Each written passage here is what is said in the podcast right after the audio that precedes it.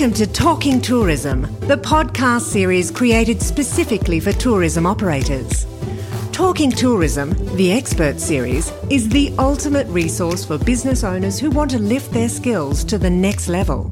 If you want to learn how to be a better tourism operator, listen on.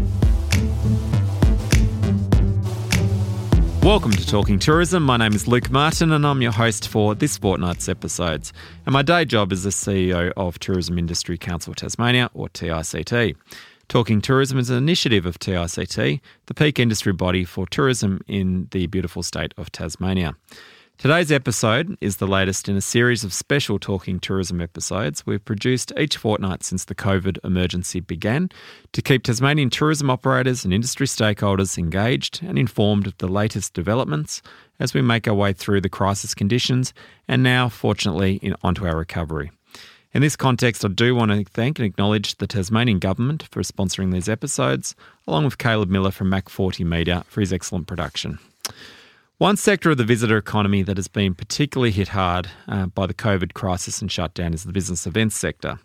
And in that context, we thought it was a good time to check in with Marnie Craig, the CEO of Business Events Tasmania, on the outlook for that sector. G'day, Marnie. Hey, Luke. Thanks for having me. Thanks for joining me. Now, I'm conscious, I'm fully aware of and well and truly indoctrinated in all that is business events, but uh, a lot of our listeners, particularly those in regional parts of Tasmania, might not see a lot of direct activity from the business events market in their day to day business.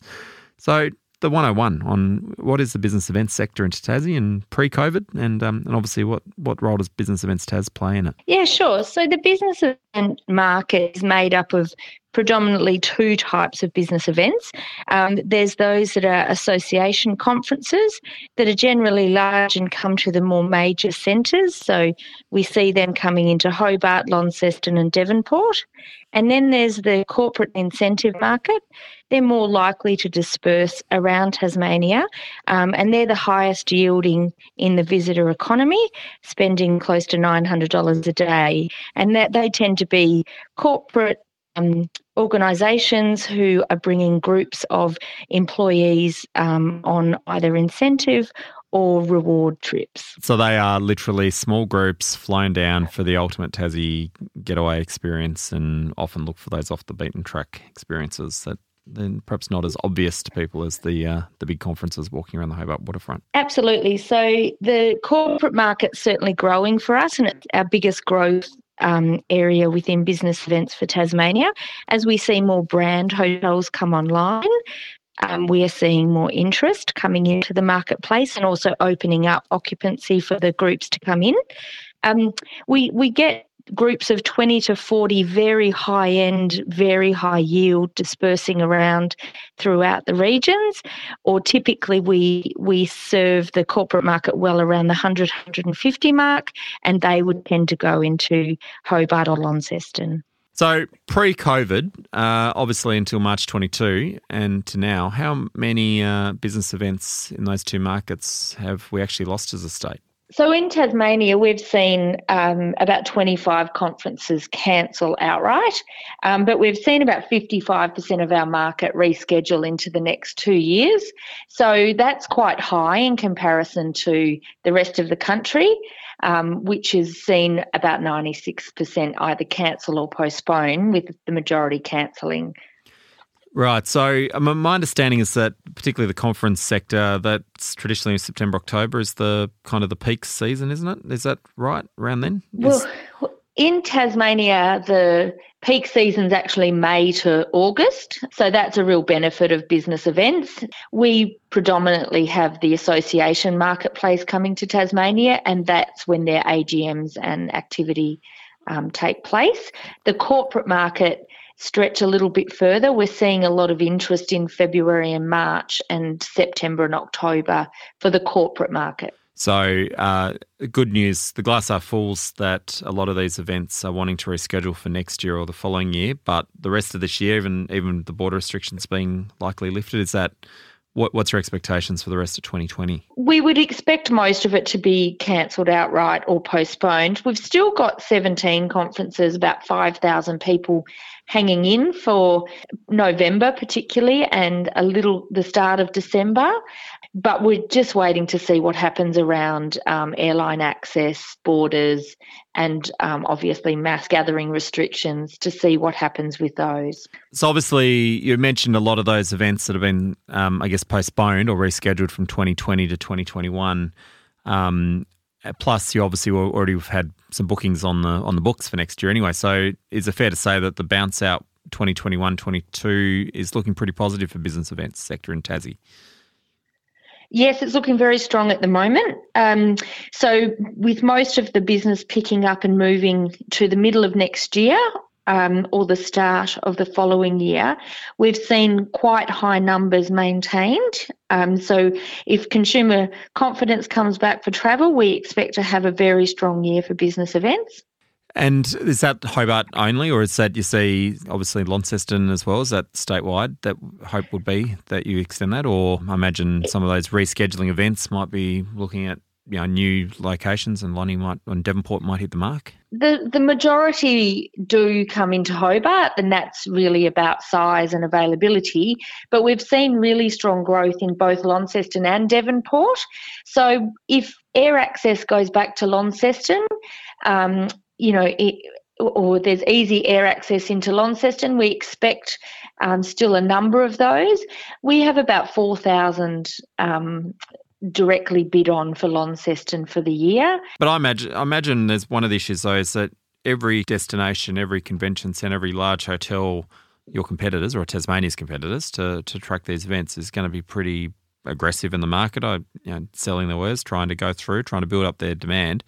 How does yeah. Tassie compete? So we've worked really hard, um, the BET team, to keep um, these contracts locked in and re-signed over the COVID period. Um, so we're very confident that um, these contracts are in place and locked in. It is becoming a very competitive marketplace. Um, so we are seeing a lot of activity, particularly from the large capital cities who have really large bid funds mm. um, and are hit hard with the international markets not coming back online for some time. So at in Tassie, our opportunity really exists with um, our strong brand position, and for those looking to conference away from major um, capital cities, but we've actually seen a real uplift just recently on corporate activity that would normally go offshore. So they're Australian based corporate organisations whose incentive trips go international, and they're all looking at Tasmania and New Zealand as an alternative to rescheduling. So we've got a real a really great market position in that marketplace at the moment. And that corporate incentivizing market, there'd be a lot of listeners, and I, I, think I think as I say, people who are not familiar with the business events sector might immediately think of you know conventions, walking around the Hobart, and you know filling up the hotels, and as important as they are, but a lot of a lot of bespoke tour operators might might not have thought about how lucrative that incentivized market could be. Firstly, what are they looking for, and B, or what are you looking for in terms of coordinating those them into the sector? And secondly, if you are a tour operator or an experienced operator that's got something quite unique, potentially premium, how do you uh, engage that market? What what should you be doing if you're listening in? So the corporate market is perfect for a lot of the um, Tasmanian tourism operators.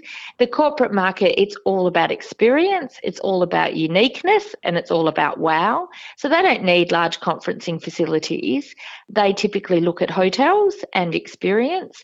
One of the things I always suggest to experience operators is the adaptation of what they have for the leisure market, but to think creatively about how that can accommodate a group setting.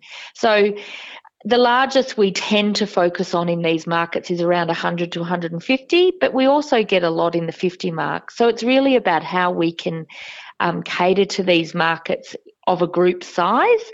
Um, so just being a bit creative um, with your product offering and, and contacting business events and talking to us about it, and we can help um, navigate that. Quite often, we've taken groups into the East Coast and we've actually had three or four experience operators, and we've actually rotated the groups into smaller groups across the experiences. So, and you, you mentioned you're the first, you're the port of call for that. So, if you're an operator listening in and think, yeah, I've got something that might suit this market, I've, I've been wondering how to break that, break into that space. Business Events Tas is, uh, you're happy to take those calls and just reach out. Yeah, absolutely. The team are really experienced in knowing what the clients want and what they're looking for, and we're happy to share that and see how that can fit for um, any operators. And obviously, so with the conferences and the, the conventions market and the associations market, um, obviously Hobart's got a lot of hotel rooms coming on stock, and and even Launceston to a degree, a couple of hotels that are in various stages of development. So that would be it's important to reaffirm that 2021 is looking positive, um, even on current numbers, and could potentially even get better. Yeah, hopefully. So no one really knows in these times what what's going to come next. But you know, if we can get air access and borders reopened, and we can see um, some confidence back in that marketplace, we've certainly got some strong numbers to work from. And with the new markets coming. Um, to to look at the destination at the moment. We've certainly got bidding opportunities that could add to that, and they're as early as February and March next year. That's good. And they're going to be incredibly important. And you mentioned a few times access is just critical. Um, obviously, that seems to be number one priority across the board for all sectors of the market. But is there anything else particularly that the business events sector really needs in terms of uh, as I say, competing or, or holding our own and making sure we get as big a slice of the pie um, as we can in this sector. So, any particular thing that the state needs to do particularly well or right? With the corporate market, like we talked about before, it's really about getting that experience right. Uh, with the um, association marketplace, it's really about um, making sure we're competitive in the marketplace. We have the Business Event Attraction Fund that's supported by the state government, and typically we use that for strategically placed business. So, those that offer the state investment opportunities Whereas at the moment with COVID, um, we're, we're telling everyone to reach out to us and talk to us at least about utilising the Business Event Attraction Fund to support the bid for business events coming to Tasmania. And that fund literally finances events to come down, or is that is that where that money goes? Yes, there's an assessment panel, and we assess the value to the state, and then and and put an appropriate fund towards attracting that into the state. And if you're a, uh, you know, say the the Association for Tourism Chief Executives of Australia or something, and you've got a huge audience and you've got every venue uh, chasing you in the country, um, that little bit of incentive might make all the difference because you're probably already predisposed to come to Tasmania if the access is already there. Um, it might just be that, that small bit of financial incentive to cover your risk of coming down to Tassie as opposed to, you know, Broome or Gold Coast or wherever else that's going to be competing for your business. Yeah, it certainly helps, and it certainly helps us um, be competitive in the marketplace. All right. Well, thank you, Marnie. Um, well, I guess I mean you know, glass half full approach is that yep, that's a challenging period for the sector. The rest of this year looks a bit bleak and going to be inevitably caught up in the challenges around our access and recovery. But from November, sounds things are still a few hanging on, and we'll gladly welcome those events with open arms. And then 2021, um, hopefully a good bounce back. That's a fair summation. We're happy to share information with operators out there looking at how they can get involved. We know um, we know our delegates, 25% of them bring additional family members um, in and they're looking for activities to do whilst they're here. Um, and then they disperse out into the regions beyond the conference. Um, so we're happy to share any in- insight and information we can to help operators get back on their feet. And first, put a call to reach out to you guys to be visiting your website, I gather, which is. It's better to give us a call. And most of our information is um, behind a member wall. But, you know, given these circumstances, just tell, uh, we're happy for operators to reach out to us and any specific questions they may have. All right, we'll put the contact details with the uh, podcast. Marnie Craig, CEO of Business Events Tasmania. Thank you for joining us on Talking Tourism. Um, my name is Luke Martin. Uh, this is one of three episodes we're launching today.